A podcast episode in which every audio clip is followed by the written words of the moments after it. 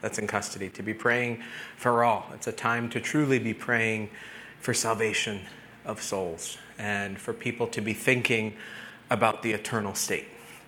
Um, you know, when we look at everything that's going on in the world, when we look at all of the things that we see on news headlines, it's important to realize there really is only one answer.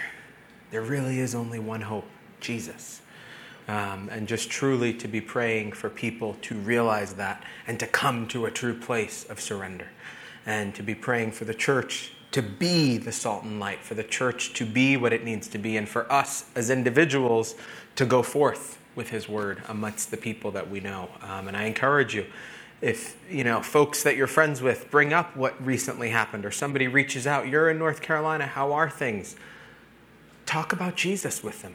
Take that as an opportunity to share the gospel, to, to remind them, you know, that was, yeah, that was a really terrifying situation. If you were in that, where are you going to be at your last breath? You can see that's a bold thing. It's a needed thing. We need to have those conversations with our loved ones, with people we may not even know, because we don't know when somebody's last breath is. But we can know if we've been faithful to the, God, the calling that our Savior gives us. Amen? Let's pray. Heavenly Father, thank you for who you are. Thank you for the Son. Thank you for salvation that gives us access to you, Lord. Heavenly Father, we pray for the UNC campus, the community, Lord, the people there, the suspect that's in custody, Lord, everyone involved in this, Lord. We pray for salvation. We pray for coming to know you, Lord. We pray for healing for the community, Lord, for the family members, Lord God, for the parents who just dropped children off and everything that went on, Lord. We just pray for your hand to be seen, Father God. Lord, we thank you for time that we can come into your word, Lord, that we can come and remember who you are, your faithfulness, your character, Lord. That in the midst of these things, Lord, as we see in the Psalms, we would not get lost in the circumstance, but we would get lost in who you are. For that alone brings comfort and peace. Be with us now, Lord, as we go into your word, as we continue in Psalm 9, Lord God. Holy Spirit, fill me to deliver the message and the words that you need for your people. And Holy Spirit, keep aside the distractions. That all here just focus on you, all watching just focus on you, all listening just focus on you and you alone. In Jesus' name, amen. Again, amidst everything that we see going on and the desperation in our culture, Jesus. I can't say that enough. And it, it's a reminder for us to also remember that in a culture that wants to make everything so relative and wants to make everything so gray, that idea that I talk about sometimes with the reality of the duality, we really do have to stand in that. We really do have to stand in the fact that it's either you're His or you're not His. And I think in this time, it is a true call for the church, for us, for the believers, to live according to God's word and God's word alone to check everything in accordance to God's word and his word alone. And in the midst of everything that's going on, it's fitting that we're in the book of Psalms because we've already seen within this book urgency. We've seen emotion. We've seen crying out to the Lord. And we've seen all of these pleas from the voice of David going and being taken to God. And what does he do when he takes it to God? He doesn't look at self he looks to God. He remembers not the circumstance, but who God is. The evidence of what God has done, the faithfulness of God, the character of God.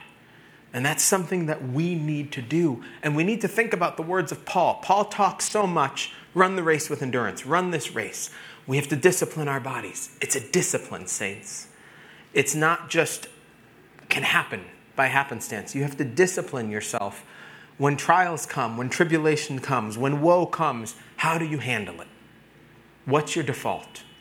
And disciplining yourself. I'm going to go to prayer. I'm going to go to the Word of God. I'm going to go to the Word of God. I don't feel like reading this right now, but I'm going to go to it and I'm going to remember who you are because everything in this is true. You are Alpha and Omega, beginning and end, and I have to stand on Christ alone. because we have the whole counsel of the Word of God. So it's really important that we do that and we keep training ourselves. Because being a disciple takes discipline. You cannot be a disciple without discipline. Now, last week we looked at the first two verses of Psalm 9 and gave that charge to ponder, as I like to say, and meditate on those two verses over the last week. How did you do with it? How many of you did the task, scheduled your open heart surgery, told you to do it, and had an appointment with the Lord to search your heart? And if you didn't, do it. And if you did it, do it again. Because you never arrive. We never get there. We can't pat ourselves on the back, I'm such a good Christian. If you do that, knock it off. Long Island again. But we can't do that we need to continually be saying, Search me, Lord, so that we can say, I will praise you, O Lord, with my whole heart. And if you can't say that, go to him so you can. Did you tell people of his marvelous works? Did you rest and be glad in who he is? Did you ask somebody? Did you go to somebody in this fellowship and say, Hey, how has God reminded you of his marvelous works lately? And if you didn't do that, do it. We have to refine one another. And the other one, did you sing to him? Did you sing worship this last week? Show of hands. Who sang worship in their home this last week? Good, I can call on any of you. Rui, sing for us. No, I'm just kidding. But it is important that we please go to him and worship. And remember, the ultimate worship song is your life. Romans 12 calls us to be a living sacrifice. That living sacrifice is a song unto the Lord. So tonight we sang Great is Thy Faithfulness before prayer. And again, that's a reminder focusing on Him, focusing on His character, focusing on His faithfulness. And we're going to go on in Psalm 9 and a reminder of how this psalm goes. We saw it already. It opens with that joyful thanksgiving. It shifts, we're going to see, to faith in the future at God's sovereign hand, then a prayer request, and then we're going to see that same pattern through the second half of this. And there's a verse that we're going to hit tonight that is a beautiful gem smack dab in the middle of this psalm. Memorize it. Not going to say what it is, but you'll see when we get there. Memorize it. So we go onwards. Verse 3. When my enemies turn back, they shall fall and perish at your presence. For you have maintained my right and my cause. You sat on the throne, judging in righteousness. You have rebuked the nations. You have destroyed the wicked. You have blotted out their name forever and ever. So we see the psalm starts with praise. That's where we started. It starts with this cry for praise, how to praise. It gives us different ways of praising that we may not always think of. And then now in these verses 3 through 5, we get the reasons of that praise. How can David praise? There's the wonder of who he is, and there's the reminder of all he has done.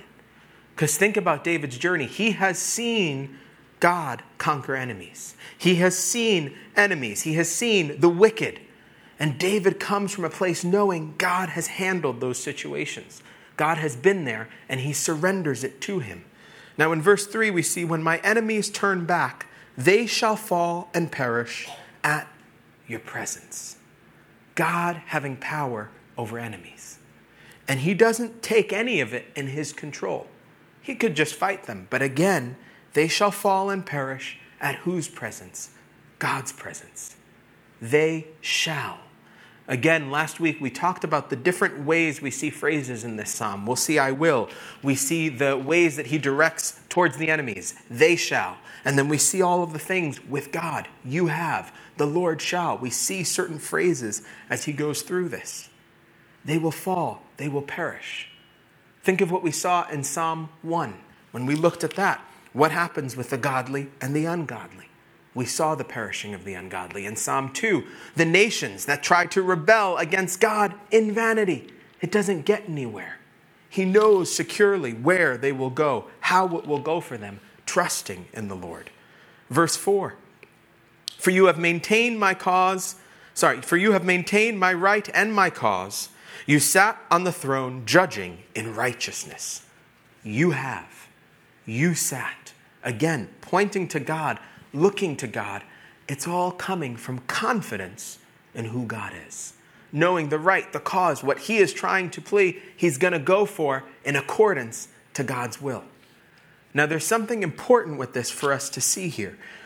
This isn't liberty to say, well, God's on my side, bam, I get whatever I want. If God is for me, nothing can be against me. I get what I want. No.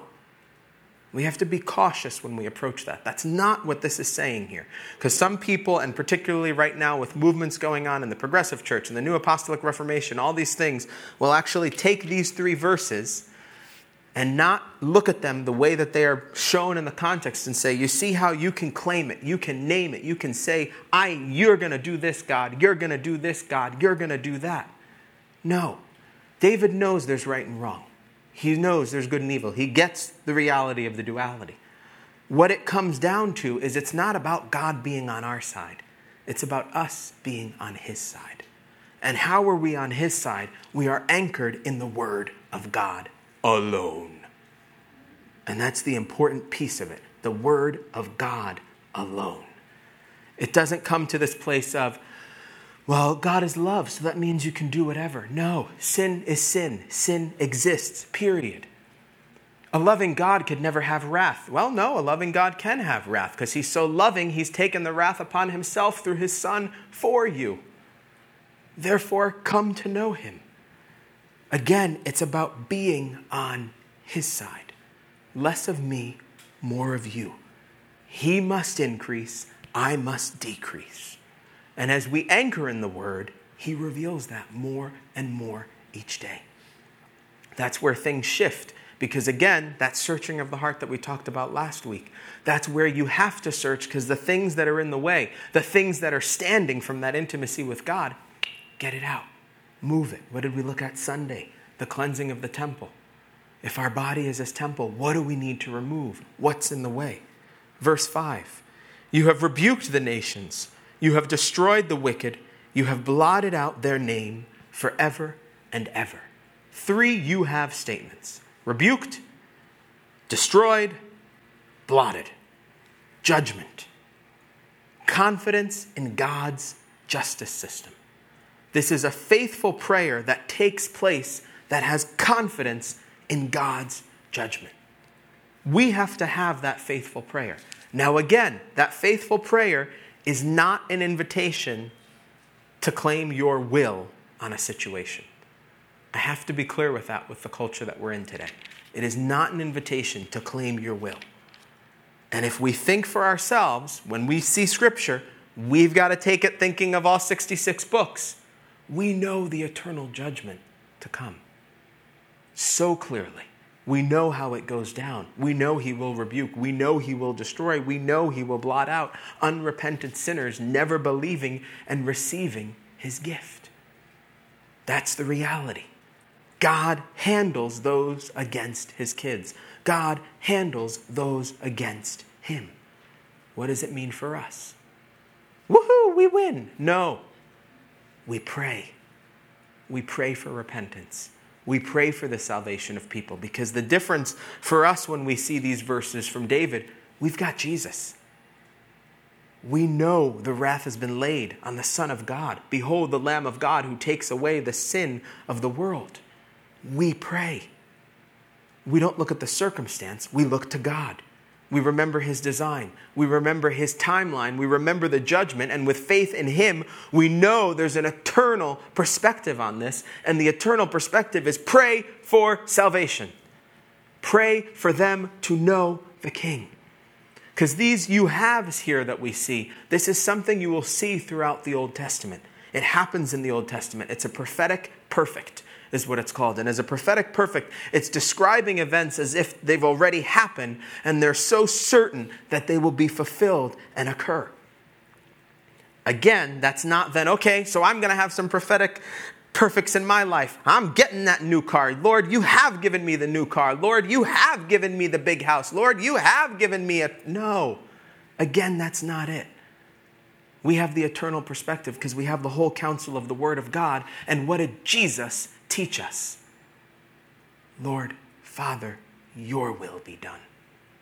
He's sovereign. through Jesus, we have the eternal perspective.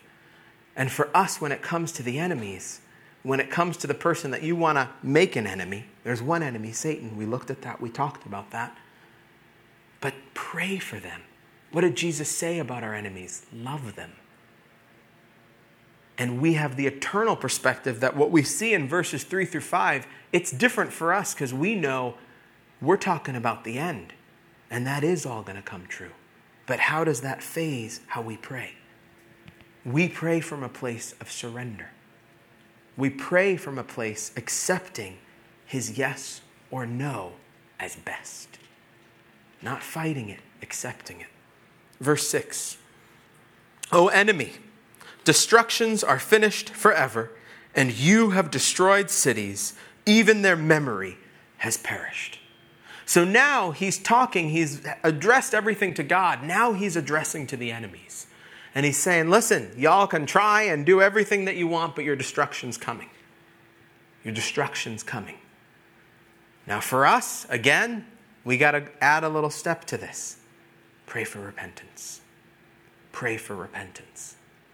Pray for them to turn around. Pray for those seeking to destroy culture. Pray for those rebelling against God to come to repentance, to come to know Him. And this is a reality. It's a truth that could even be shared. Oh, enemy, destructions are finished forever, and you have destroyed cities, even the memory has perished. And then reading verses 3 through 5, like, listen, there's a reality here if you stay resisting and rebelling against God. It's not going to turn out well. But there is a Savior, Jesus, who gives hope, who gives eternal life. We look at verse 7. But the Lord, shall endure forever. He has prepared his throne for judgment. You can think you're running so great, you can think that rebellion's going to work, but the Lord, capital L O R D, personal relationship, shall endure forever, and he will judge. Now, there's something else to notice here in those verses as he's going to the enemies you don't see any mention from David about himself. You don't see David taking anything upon himself in this. He's putting it to God. He's humbly resting in who God is. He remembers God is the judge. He remembers God judges them. He remembers in that judgment that will come, it's not even about being against David, it's about being against God because it's all about God. And that's an important thing to remember because when we can feel like it's coming on us, we can get lost on, oh, it's me, it's me, this is so. They're coming against the God of creation if they're in rebellion against His way, His design, His order. It's about God. Point it to God. Bring it to God. Look to God's character. Seek God's glory through it. Trust God's judgment in it. It's about God. Salvation, the moment of justification, guess what it's about? God's glory. Our journey of sanctification, guess what it's about? God's glory. The moment we enter into eternity with Him, worthy, worthy is the Lamb, God's glory. We have to remember that. The enemy, as we see, David surrenders completely to God. He removes himself from the trial. Do you do that? when the trial comes, when the hardship comes, do you remove yourself from it to truly leave it in God's hands, to truly look to Him as author and finisher, to truly trust Him as Alpha and Omega? Or do you stop and make it about yourself? Or do you stop and make it about complaining or whining or this or that? Or I'm going to do this or I'm going to write that post? Leave it to Him. And as He does that, praise comes forth. Verse 8 he shall judge the world in righteousness, and he shall administer judgment for the peoples in uprightness. Now, when we see this, he shall judge the world in righteousness. In righteousness is in accordance to his word. Again, we take what we see here and we have to apply it to those of us. We get all 66 books, we get a little bit more than David gets. We have to realize he judges according to his word. And when you realize that, take peace and comfort in that because you've got the playbook. You've got the playbook. And we know how it all ends. He shall judge the world in righteousness, and he shall administer judgment for the peoples in uprightness. David's praising here. And what is he praising? God's righteous rule and judgment. The reality of heaven and hell is praised in this moment. He shall. We often praise the mercy and the grace of God. When was the last time you praised his righteous judgment and his authority and rule over all? That's something to give praise unto God for. Praise you, Lord, that you are the righteous judge. Praise you, Lord, that you are sovereign and in control. Because right in this moment, David's resting in God's sovereignty. And we have to do that even in the midst of trials, even in the midst of woe is me. Guess who's still on the throne? Jesus. He's still ruling, He's still in control. Verse 9 The Lord also will be a refuge for the oppressed, a refuge in times of trouble the Lord also will be. When we look at that, it's that He's sovereign, He's just judge. As if that's not enough, I know sometimes in men's study, Pastor Jay would go, There's more, there's more. He will also be a refuge for the oppressed, a refuge in times of trouble. Realize the beauty, realize the comfort in that. In times of trouble, Scottish Baptist preacher Alexander Maclaren observed, this translates a rare word and occurs only here and in Psalm 10:1. It means a cutting off, i.e., of hope of deliverance. The notion of distress intensified to despair is conveyed. This is all hope is gone. This is, I'm done. I give up. And in that, what does he remind? The Lord in those moments is a refuge a refuge. The question then behooves where do you take refuge? Where do you seek refuge in trouble? And we've got to be honest with that. Social media is often a refuge. A miss comes on, something comes wrong, and we just start scrolling on the phone. And it's innocent because you, you, you might not even say, I'm, your intentions to take it to the Lord, but you just finished it and it's like, oh, I have a notification. And then suddenly I'm now scrolling and looking at pictures and looking at this, and then I'm going down that rabbit hole. Screens. That's something that we seek refuge in. Food, something we may seek refuge in. Sex, lust, something we seek refuge in. Alcohol, something we seek refuge in. Shutting away from the world. This is so miserable. I'm not going to church tonight. I can't go to church this Sunday. I, am too upset. I'm staying in bed and I'm cranky. Meh. We can't do that. Our refuge is the Lord.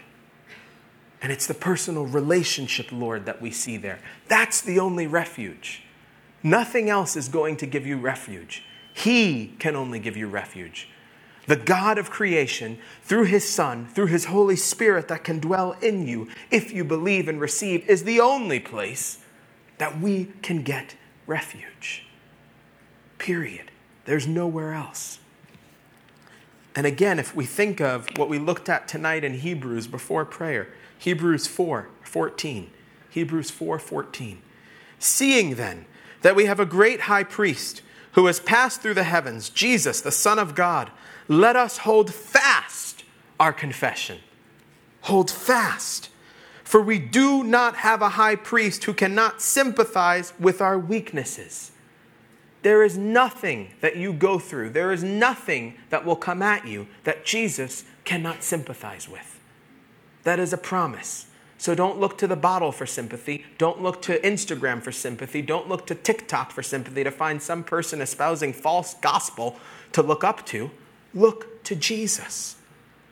But who was in all points, all points, tempted as we are, yet without sin.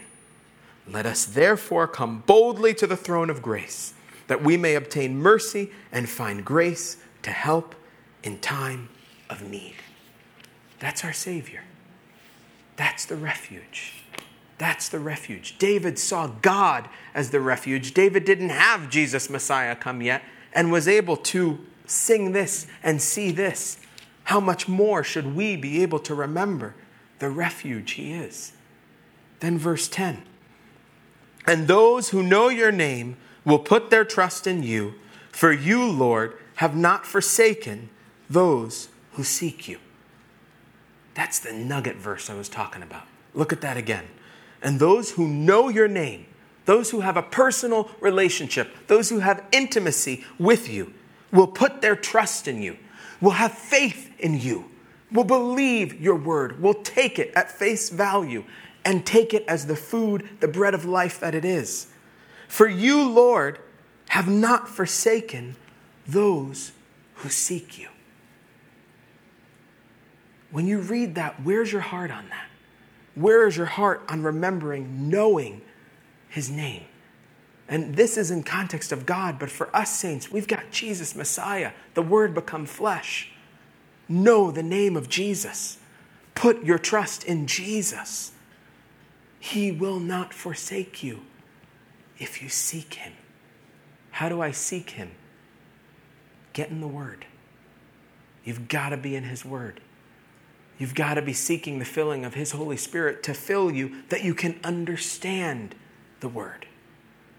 And you've got to search your heart as you read that to ponder when have I ever felt forsaken by God? Because if we're going to be real, everyone's going to have a moment where you feel like, is God really there? Is God really listening? Does God really care? There could be a big venture ahead in your life that you're going to do and you don't feel like God's right there. There could be sin in your life that you're dealing with and things that you're doing. That sin that you think nobody knows, but guess what? God knows everything. And you have that facing, and you might feel like there's forsaking. There's issues you don't want to speak about. Whatever it is, and the enemy can try to deceive you to get locked in that web. But take stock, saints. Where is your relationship with Him? Where is your faith in Him? And truly, how are you seeking Him? It's again that relationship with His Word. It's the relationship with being in church, being with Him, be in His Word, be in church. Learn who He is. As you learn who someone is, what do you learn? You learn about their character, you learn where they're faithful. You learn their history, you learn their story, and bam, there's the evidence to stand on, there's the refuge. That goes together. The Lord also will be a refuge for the oppressed, a refuge in times of trouble. And those who know your name will put their trust in you, for you, Lord, have not forsaken those who seek you. Those who seek you live Psalm 1. They live Psalm 1. They remember Blessed is the man who walks not in the counsel of the ungodly, nor stands in the path of sinners, nor sits in the seats of scornful, but his delight is in the law of the Lord, and in his law he meditates day and night. They live in that. That's why this book of Psalms started with Psalm 1. God makes it clear the anchor's got to be the word. If that's not the anchor, it's not going to work. And you've got to seek him in a culture that will tell you to seek me, in a culture that will tell you to seek your own wealth, your own grandioseness, check yourself. Seek Him. Know His name, faith in Him. And what does it turn to? Verse 11. Sing praises to the Lord who dwells in Zion. Declare his deeds among the people. When he avenges blood, he remembers them. He does not forget the cry of the humble. Praise Remember, we talked about the flow of this psalm. He's back at that praise. Sing praises to the Lord. Sing praises to the Lord. Where is he? On Zion. For us, what does that mean? Remember the millennial reign to come and Jesus reigning forever and ever. Sing praises. And as you sing those praises, remember one of those means of praise, as we saw last week, is to tell of his marvelous works. Here he says, declare his deeds among the people. Share what he's done, share who he is, witness about him, tell about him. Remember what we saw this weekend when we looked at 2 Corinthians, and we'll go there briefly. 2 Corinthians chapter 12. Uh, chapter 2, sorry, verse 12. Verse 15, just kidding. For we are to God the fragrance of Christ among those who are being saved and among those who are perishing. This is 2 Corinthians uh, 2, verse 15, now 16. To the one, we are the aroma of death leading to death, and to the other, the aroma of life leading to life. And who is sufficient for these things? For we are not, as so many, peddling the word of God, but as of sincerity, but as of from God, we speak in the sight of God in Christ. That sincerity comes from a heart living verse 10 of Psalm 9. Know your name, trust in you, seeking Him. That's where that comes from. It's praise, it's worship, it's a life, as we said earlier, that's a worship song to Him. And verse 12, that avenging of the blood, we remember He's a refuge. He cares for the oppressed. Now, this isn't the oppressed the way the world uses that word now. We're all oppressor and oppressors. I'm oppressed, you're oppressed. Guess what, folks? There's one oppressor, Satan. That's it. That's it. There's no other one. It's Satan. And guess what? The refuge is Christ. That's it. That's how it goes. And he avenges even the blood. Look at the first murder with Abel. Genesis 4:10. What does God say? And he said, "What have you done? The voice of your brother's blood cries out to me from the ground." The picture and story of blood in the Bible so important to track with. So important to see how it goes, that sacrifice, and then that ultimate sacrifice in Christ. In this moment, David stands in praise. David stands on God's faithful character. And now we see David gets specific and personal in verse 13.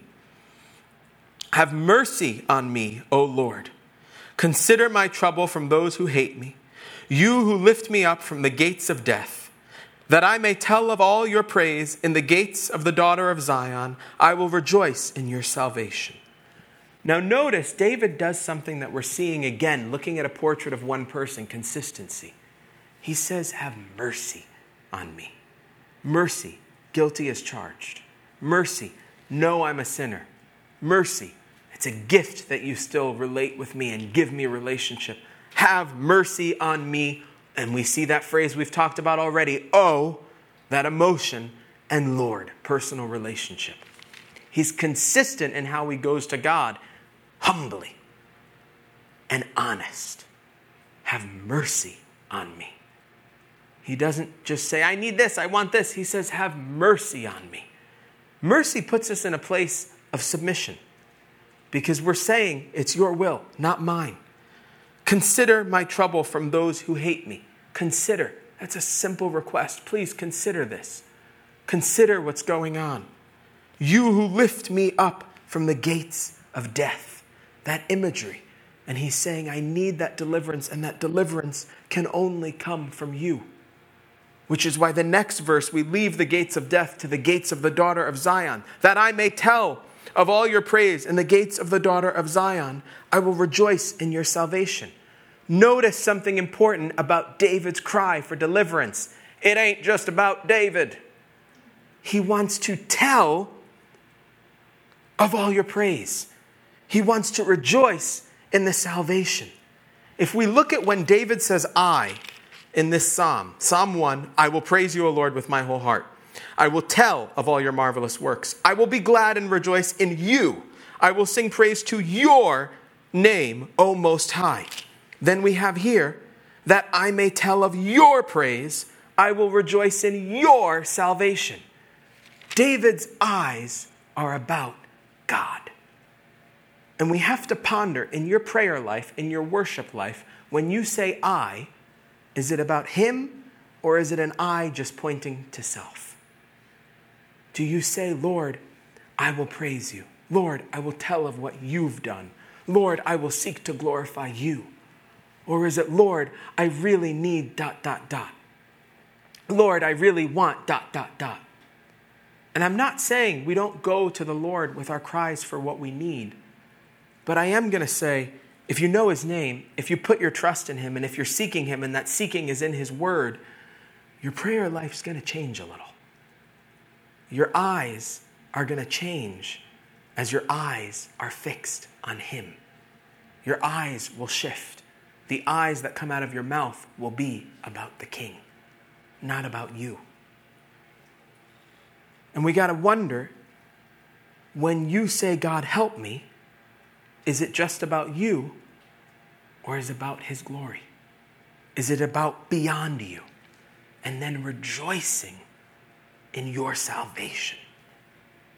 David says, I will rejoice in your salvation. How do you take those words? How do you rejoice? You who has his whole word before you, who knows the end. How do you rejoice in the works of the Lord? Look to him. Verse 15. The nations have sunk down in the pit which they made, in the net which they hid their own foot is caught. The Lord is known by the judgment he executes. The wicked is snared in the work of his own hands. Meditation. Selah. We have that Selah again, that pause, that slow down, that ponder. They sit in the pit that they've made. The net that they made to catch their own foot is caught. Have we seen it before? Remember Haman? What goes down with him? Remember Joseph's brothers? Judas? God uses it for his purposes, for his glory. The wicked, the evil, those against God, he's reminding they're just digging a deeper pit. Psalm 2 Why do the nations rage? In vanity, we saw that. Because they're not going to get anywhere. You can't take down the God of creation. And if we look at the juxtaposition here, verse 10 says, And those who know your name will put their trust in you, for you, Lord, have not forsaken those who seek you. Then, verse 16, the Lord is known by the judgment he executes. The wicked is snared in the work of his own hands. Meditation. The Lord being known. He's either going to be known by name and faith and trust and relationship, or known by eternal judgment away from him. There's two options, there's two things there. It's a wicked snare. And I wonder how anybody hearing the lyrics, because remember, this is a hymn book, this is, this is praise songs. What, what would they ponder if they were on the other side of this? How do you respond hearing this? Security in Him alone, cleansing ourselves for Him. That's an important thing. We looked at that on Sunday. And it's the reminder as we look at those verses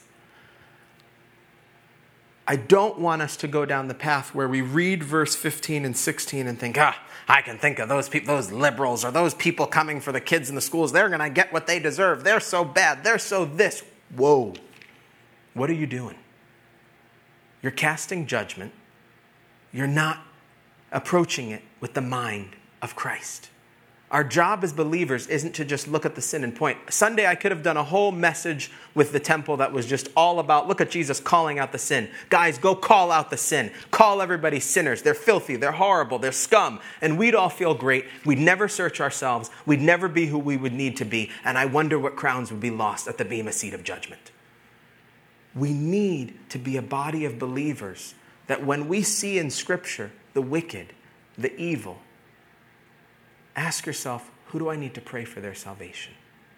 Who do I need to pray that they come to know the Lord? Are you spending more time griping about the people coming for kids? Or are you spending more time praying that they would come to know Jesus? Are you spending more time praying that Christians would be present in the schools to stand up for the kids, that parents would go to meetings, that things would change? Where are you spending the time?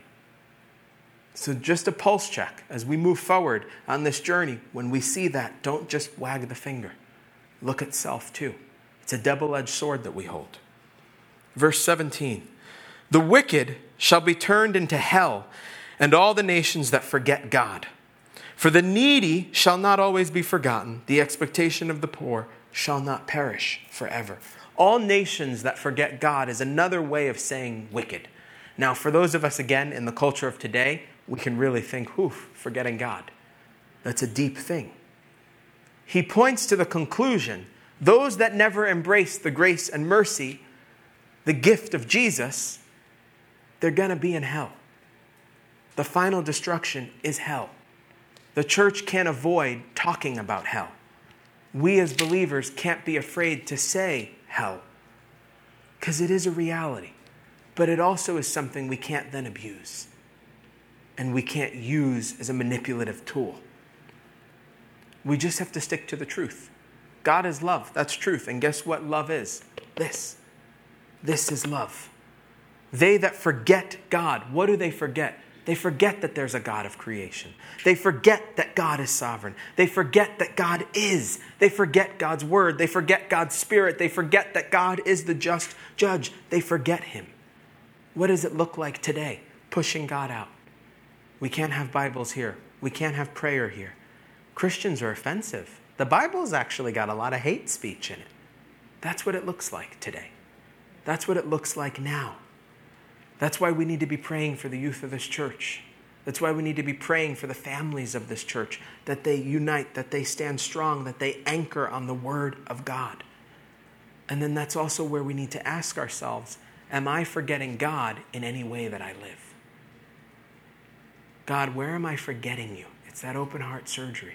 Where am I forgetting you, God? Where am I leaving you on the table? God requires surrender and change. Pride, doubt, unbelief stay in the way of those things. Search, pray, seek Him.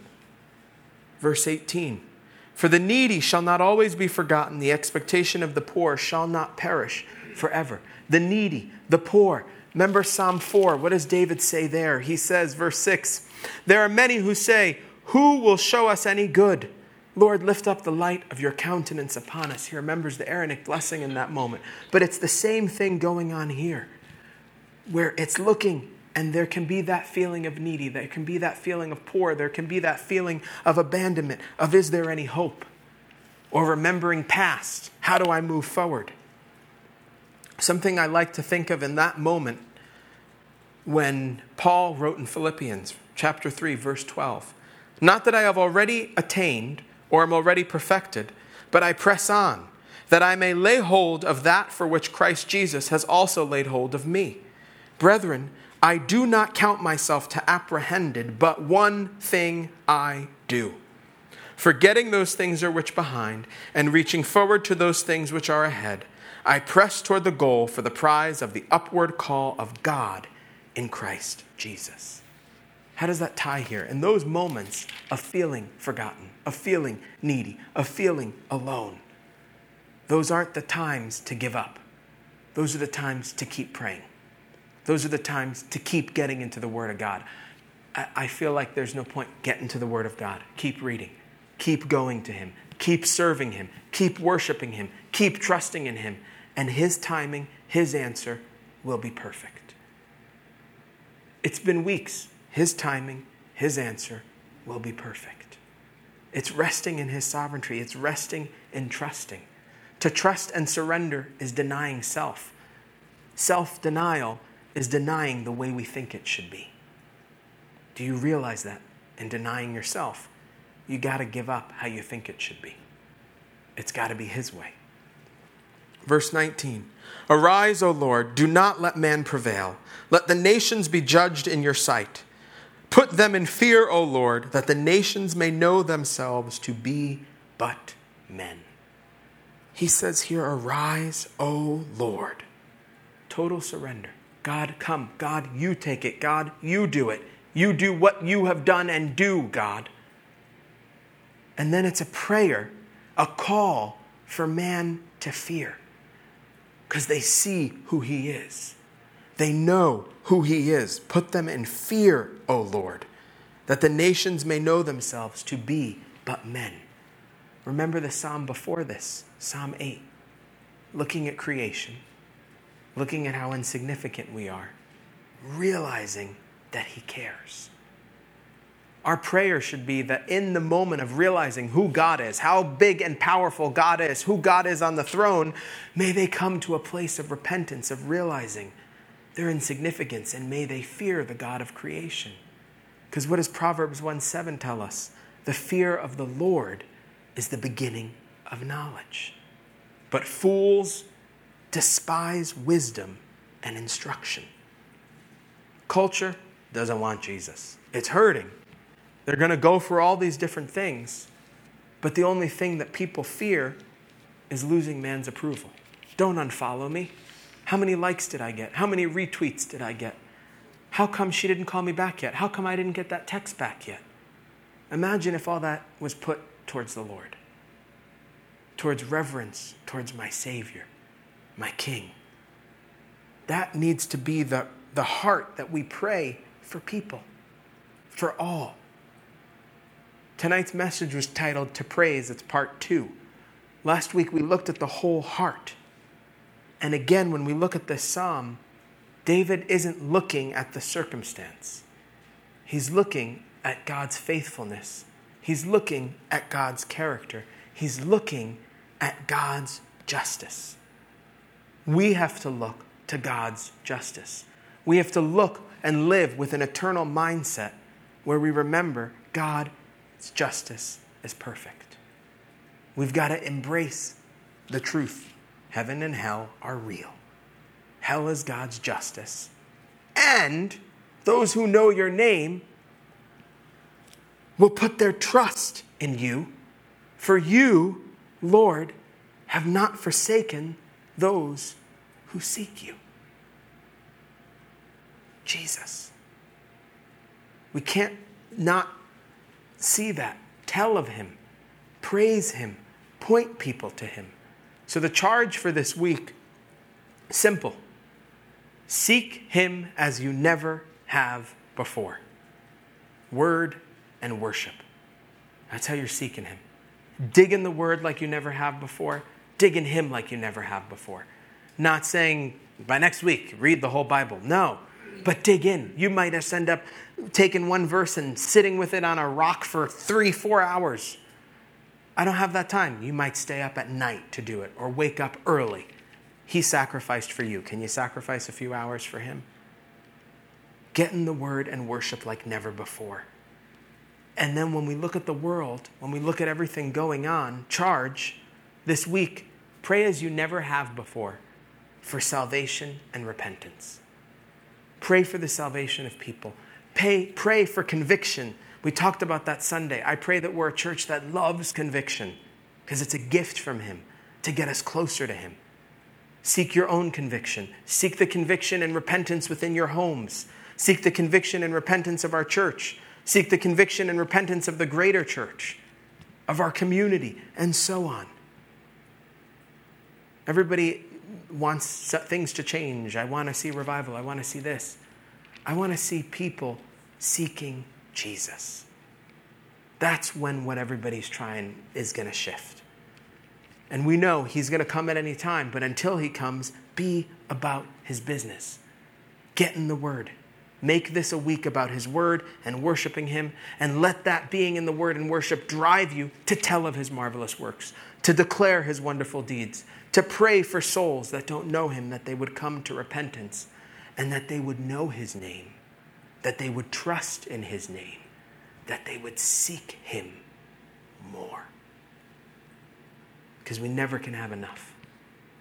For us, keep seeking. Amen? Let's pray. Heavenly Father, thank you for this time in your word, Lord. Thank you, Heavenly Father, for the reminder of your justice. Lord, when there's so many things that can frustrate us, Lord, and can drive us crazy, Heavenly Father, I, I pray that you would help us to live the words in Psalm 4 that we can see that anger moment but not sin, Lord. That we can come to you in prayer, that we can pour it out to you, that we can remember your justice. We can remember the eternal victory. And Lord, knowing how it all ends, that we can have that as a driver to pray for salvation, to pray for repentance. And Lord, to share, to tell of your marvelous works, to tell of the stories of your word, to tell of the stories of what you've done in our lives, Lord, that people could know you and worship you. Lord, help us to take this week to dig in like we've never have before, to worship you as we never have before, Lord, to praise you as we never have, and to tell others about you. Please, Lord, help us to do that. We love and praise you. In Jesus' precious name, amen. Have a good night.